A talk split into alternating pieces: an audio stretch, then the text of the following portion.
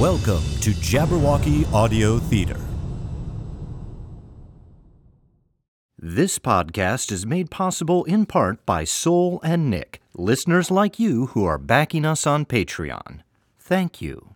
Visit our website at jabberaudio.com slash support to learn more or go to patreon.com slash team jabberwocky.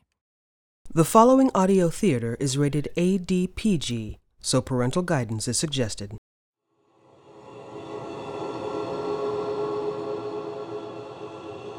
Jabberwocky Audio Theater presents Through a Glass, Darkly.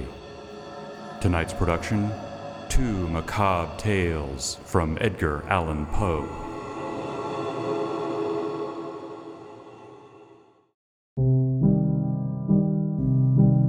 The Raven. Once, upon a midnight dreary, while I pondered, weak and weary, over many a quaint and curious volume of forgotten lore. While I nodded, nearly napping, suddenly there came a tapping, as of someone gently rapping, rapping at my chamber door. "'Tis some visitor, I muttered, tapping at my chamber door. Only this and nothing more. Ah, distinctly I remember, it was in the bleak December, and each separate dying ember wrought its ghost upon the floor. Eagerly I wished the morrow. Vainly I had sought to borrow from my books surcease of sorrow. Sorrow for the lost Lenore. For the rare and radiant maiden whom the angels name Lenore. Nameless here for evermore and the silken, sad, uncertain rustling of each purple curtain thrilled me, filled me with fantastic terrors never felt before, so that now, to still the beating of my heart, I stood repeating, "'Tis some visitor entreating entrance at my chamber door, some late visitor entreating entrance at my chamber door. This it is, and nothing more." Presently, my soul grew stronger. Hesitating then no longer, Sir, said I, or madam, truly your forgiveness I implore, but the fact is I was napping, and so gently you came rapping, and so faintly you came tapping, tapping at my chamber door, that I scarce was sure I heard you. Here I opened wide the door. Darkness there, and nothing more. Deep into that darkness peering, long I stood there, wondering, fearing, doubting, dreaming dreams no mortal ever dared to dream before. But the silence was unbroken, and the stillness gave no token, and the only word there spoken was the whispered word, Lenore? This I whispered, and an echo murmured back the word, Lenore. Merely this, and nothing more. Back into the chamber turning, all my soul within me burning. Soon again I heard a tapping, somewhat louder than before. Surely, said I, surely that is something at my window lattice. Let me see then what thereat is, and this mystery explore. Let my heart be still a moment, and this mystery explore. Tis the wind, and nothing more. Open here I flung the shutter, when, with many a flirt and flutter, in there stepped a stately raven of the saintly days of yore. Not the least obeisance made he, not a minute stopped or stayed he, but with mien of lord or lady, perched above my chamber door, perched upon a bust of Pallas just above my chamber door, perched and sat, and nothing more. Then this ebony bird, beguiling my sad fancy into smiling, by the grave and stern decorum of the countenance it wore, Though thy crest be shorn and shaven, thou, I said, art sure no craven, ghastly, grim, and ancient raven wandering from the nightly shore. Tell me what thy lordly name is on the night's Plutonian shore. Quoth the raven, Nevermore. Much I marveled this ungainly fowl to hear discourse so plainly, though its answer little meaning, little relevancy bore. For we cannot help agreeing that no living human being ever yet was blessed with seeing bird above his chamber door, bird or beast upon the sculptured bust above his chamber door, with such name as Nevermore. But the raven, sitting lonely on the placid bust, spoke only that one word, as if his soul in that one word he did outpour. Nothing farther than he uttered, not a feather than he fluttered, till I scarcely more than muttered, Other friends have flown before. On the morrow he will leave me, as my hopes have flown before. Then the bird said, Nevermore. Startled at the stillness broken by reply so aptly spoken, Doubtless, said I, what it utters is its only stock and store, caught from some unhappy master whom unmerciful disaster followed fast and followed faster till his songs one burden bore, till the dirges of his hope that melancholy burden bore, of never, nevermore. But the raven still beguiling all my fancy into smiling, straight I wheeled a cushioned seat in front of bird and bust and door. Then, upon the velvet sinking, I betook myself to linking fancy unto fancy, thinking what this ominous bird of yore, what this grim, ungainly, ghastly, gaunt, and ominous bird of yore meant in croaking, Nevermore. This I sat engaged in guessing, but no syllable expressing to the fowl whose fiery eyes now burned into my bosom's core. This and more I sat divining, with my head at ease reclining on the cushion's velvet lining that the lamplight gloated o'er, but whose velvet violet lining with the lamplight gloating o'er, she shall press, ah, nevermore. Then methought the air grew denser, perfumed from an unseen censer swung by seraphim whose footfalls tinkled on the tufted floor. Wretch, I cried, thy God hath lent thee, by these angels he hath sent thee, respite, respite, and nepenthe from thy memories of Lenore. Quaff, oh quaff this kind nepenthe, and forget this lost Lenore. Quoth the raven, Nevermore. Prophet, said I, thing of evil, prophet still, if bird or devil, whether tempter sent or whether tempest tossed thee here ashore, desolate yet all undaunted, on this desert land enchanted, on this home by horror haunted. Tell me, truly, I implore, is there, is there balm in Gilead? Tell me, tell me, I implore. Quoth the raven, Nevermore. Prophet, said I, thing of evil, prophet still, if bird or devil, by that heaven that bends above us, by that God we both adore, tell this soul with sorrow laden if within the distant Aidenn it shall clasp a sainted maiden whom the angels name Lenore. Clasp a rare and radiant maiden whom the angels name Lenore. Quoth the raven, Nevermore.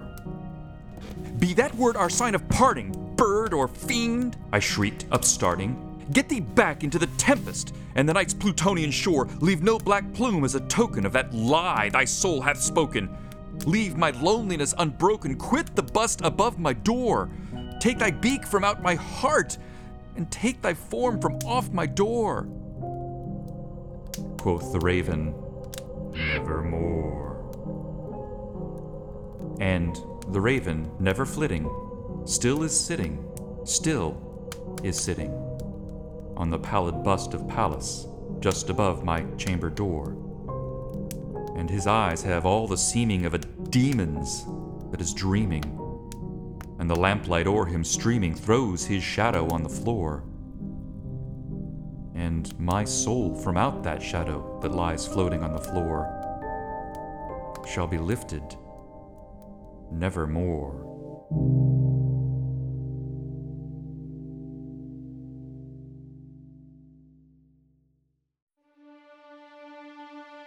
The Masque of the Red Death. The Red Death had long devastated the country. No pestilence had ever been so fatal or so hideous. Blood was its avatar and its seal, the redness and the horror of blood. There were sharp pains and sudden dizziness, and then profuse bleeding at the pores with dissolution. The scarlet stains upon the body, and especially upon the face of the victim, were the pest ban which shut him out from the aid and from the sympathy of his fellow men. And the whole seizure, progress, and termination of the disease were the incidents of half an hour. But the Prince Prospero was happy and dauntless and sagacious. When his dominions were half depopulated, he summoned to his presence a thousand hale and light-hearted friends from among the knights and dames of his court, and with these retired to the deep seclusion of one of his castellated abbeys. This was an extensive and magnificent structure, the creation of the prince's own eccentric yet august taste. A strong and lofty wall girdled it in. This wall had gates of iron. The courtiers, having entered, brought furnaces and massy hammers and welded the bolts. They resolved to leave means neither of ingress nor egress to the sudden impulses of despair or of frenzy from within. The abbey was amply provisioned. With such precautions, the courtiers might bid defiance to contagion. The external world could take care of itself. In the meantime, it was folly to grieve or to think. The prince had provided all the appliances of pleasure. There were buffoons, there were improvisatori, there were ballet dancers, there were musicians, there was beauty, there was wine. All these and security were within.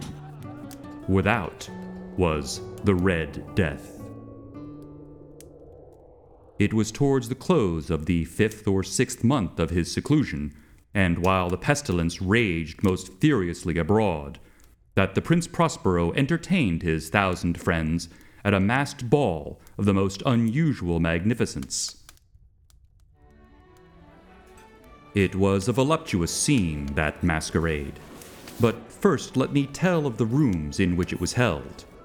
These were seven, an imperial suite.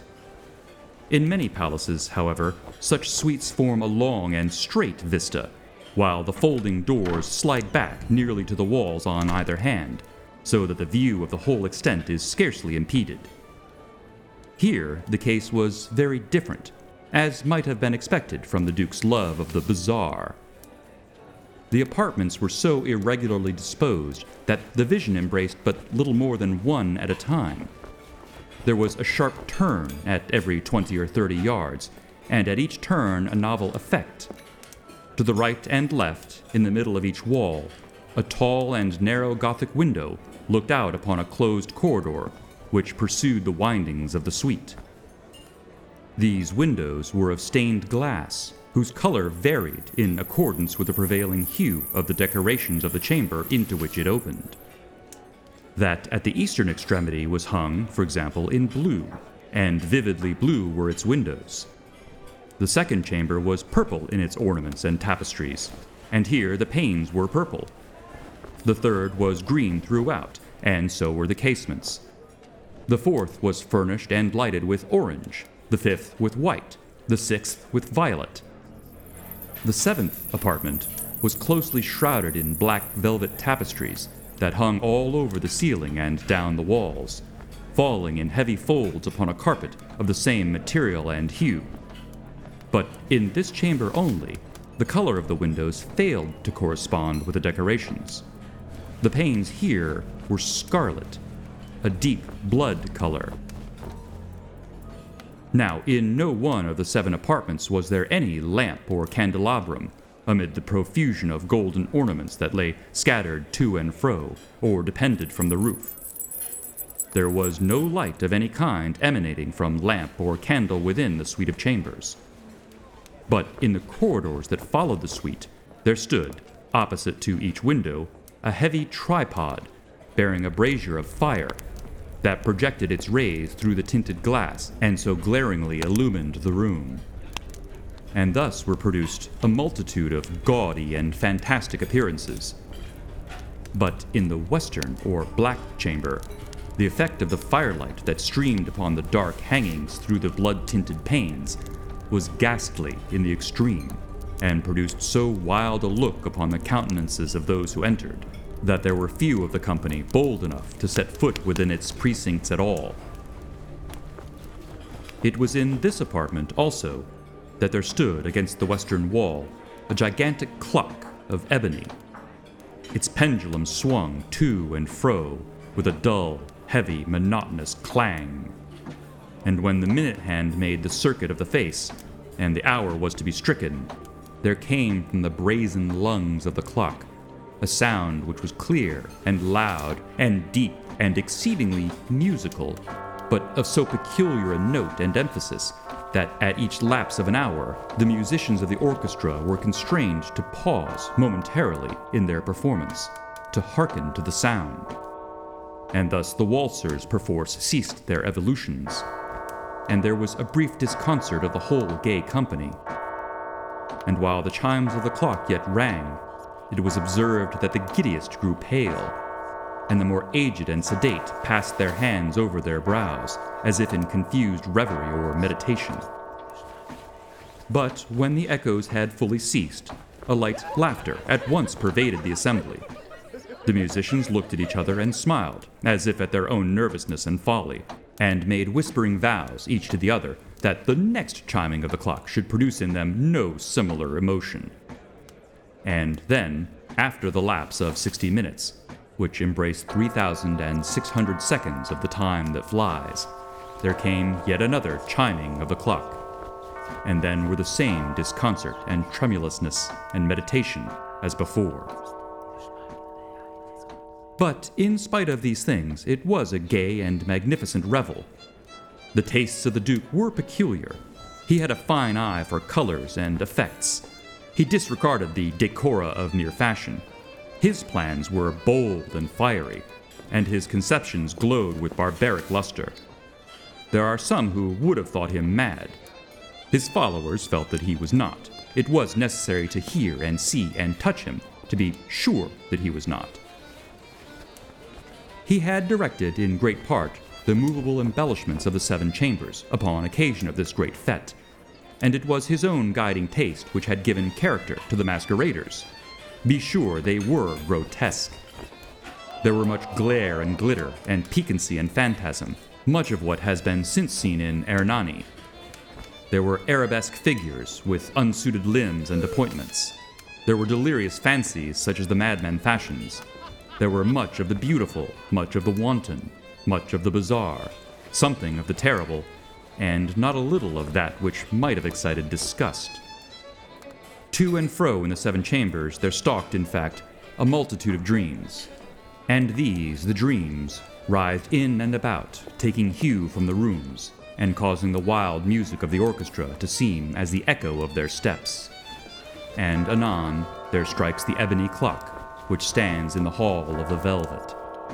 And then, for a moment, all is still, and all is silent, save the voice of the clock. The dreams are stiff frozen as they stand, but the echoes of the chime die away. They have endured but an instant, and a light, half subdued laughter floats after them as they depart. And now again the music swells, and the dreams live, and writhe to and fro more merrily than ever taking hue from the many tinted windows through which stream the rays from the tripods. But to the chamber which lies most westwardly of the seven, there are now none of the maskers who venture, for the night is waning away, and there flows a ruddier light through the blood colored panes, and the blackness of the sable drapery appalls. And to him whose foot falls upon the sable carpet, there comes from the near clock of ebony a muffled peal more solemnly emphatic than any which reaches their ears who indulge in the more remote gaieties of the other apartments. But these other apartments were densely crowded, and in them beat feverishly the heart of life. And the revel went whirlingly on until, at length, there commenced the sounding of midnight upon the clock. And then the music ceased, as I have told, and the evolutions of the waltzers were quieted, and there was an uneasy cessation of all things as before. But now there were twelve strokes to be sounded by the bell of the clock. And thus it happened, perhaps, that more of thought crept, with more of time, into the meditations of the thoughtful among those who reveled. And thus, too, it happened, perhaps, that before the last echoes of the last chime had utterly sunk into silence, there were many individuals in the crowd who had found leisure to become aware of the presence of a masked figure, which had arrested the attention of no single individual before. And the rumor of this new presence having spread itself whisperingly around, there arose at length from the whole company a buzz or murmur, expressive of disapprobation and surprise, then, finally, of terror, of horror, and of disgust. In an assembly of phantasms such as I have painted, it may well be supposed that no ordinary appearance could have excited such sensation. In truth, the masquerade license of the night was nearly unlimited, but the figure in question had out Heroded Herod, and gone beyond the bounds of even the prince's indefinite decorum. There are chords in the hearts of the most reckless which cannot be touched without emotion. Even with the utterly lost, to whom life and death are equally jests, there are matters of which no jest can be made. The whole company, indeed, seemed now deeply to feel that in the costume and bearing of the stranger neither wit nor propriety existed. The figure was tall and gaunt, and shrouded from head to foot in the habiliments of the grave.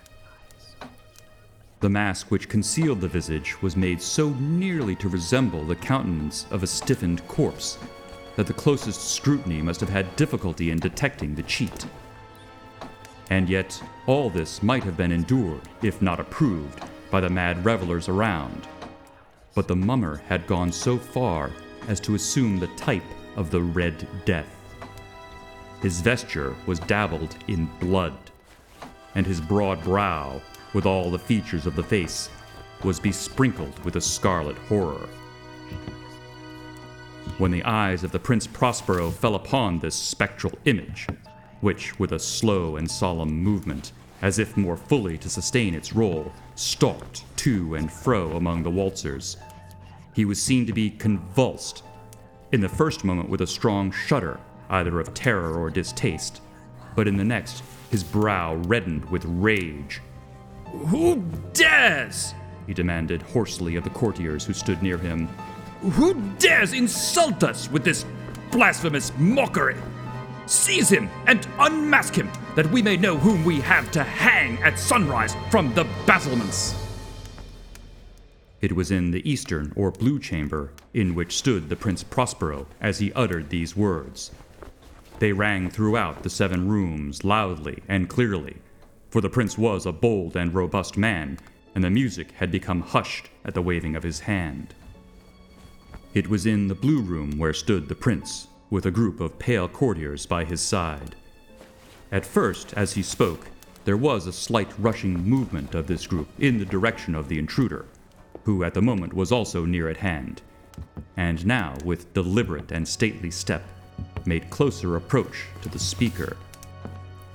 But from a certain nameless awe with which the mad assumptions of the mummer had inspired the whole party, there were found none who put forth hand to seize him, so that, unimpeded, he passed within a yard of the prince's person. And while the vast assembly, as if with one impulse, shrank from the centers of the rooms to the walls, he made his way uninterruptedly, but with the same solemn and measured step which had distinguished him from the first, through the blue chamber to the purple, through the purple to the green, through the green to the orange, through this again to the white, and even thence to the violet, ere a decided movement had been made to arrest him. It was then, however, that the Prince Prospero, maddening with rage and the shame of his own momentary cowardice, rushed hurriedly through the six chambers, while none followed him on account of a deadly terror that had seized upon all. He bore aloft a drawn dagger, and had approached in rapid impetuosity to within three or four feet of the retreating figure, when the latter, having attained the extremity of the velvet apartment, turned suddenly and confronted his pursuer. There was a sharp cry, and the dagger dropped, gleaming upon the sable carpet, upon which, instantly afterwards, fell prostrate in death the Prince Prospero.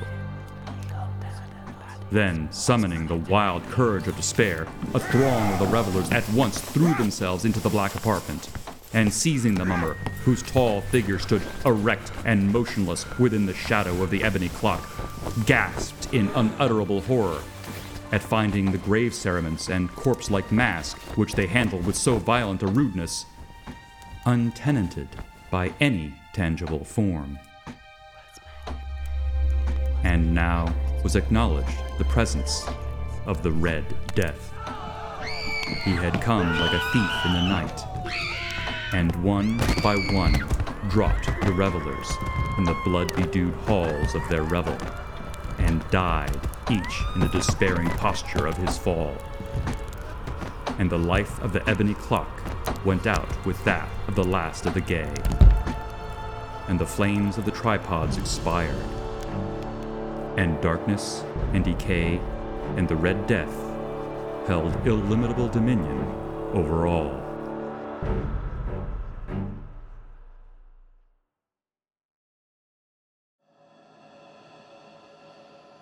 You've been listening to Through a Glass Darkly from Jabberwocky Audio Theater.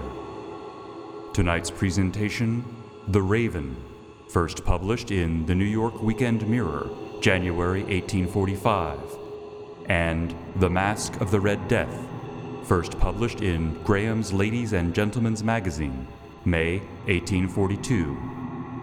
Written by Edgar Allan Poe and performed by William R. Coughlan. Produced by Jabberwocky Audio Theater in association with WERALP Radio Arlington, 96.7 FM, Arlington, Virginia.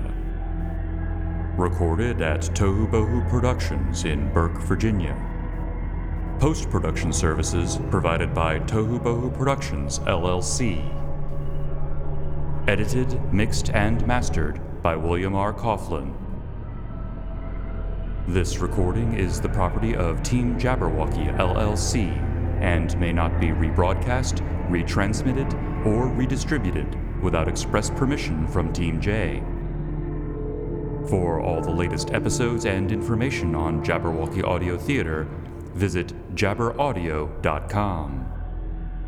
If you're enjoying Through a Glass Darkly and the other yarns we spin at Jabberwocky Audio Theater, be sure to subscribe, rate, and review us on Apple Podcasts or your podcast provider of choice. Check out our Patreon page at patreon.com slash teamjabberwocky for exclusive content and to help us continue to bring you further tales of mysterious suspense and high adventure. Until next time, this is William R. Coughlan saying, thanks for listening and stay tuned for the next thrilling production from Jabberwocky Audio Theater. Hast thou slain the Jabberwock?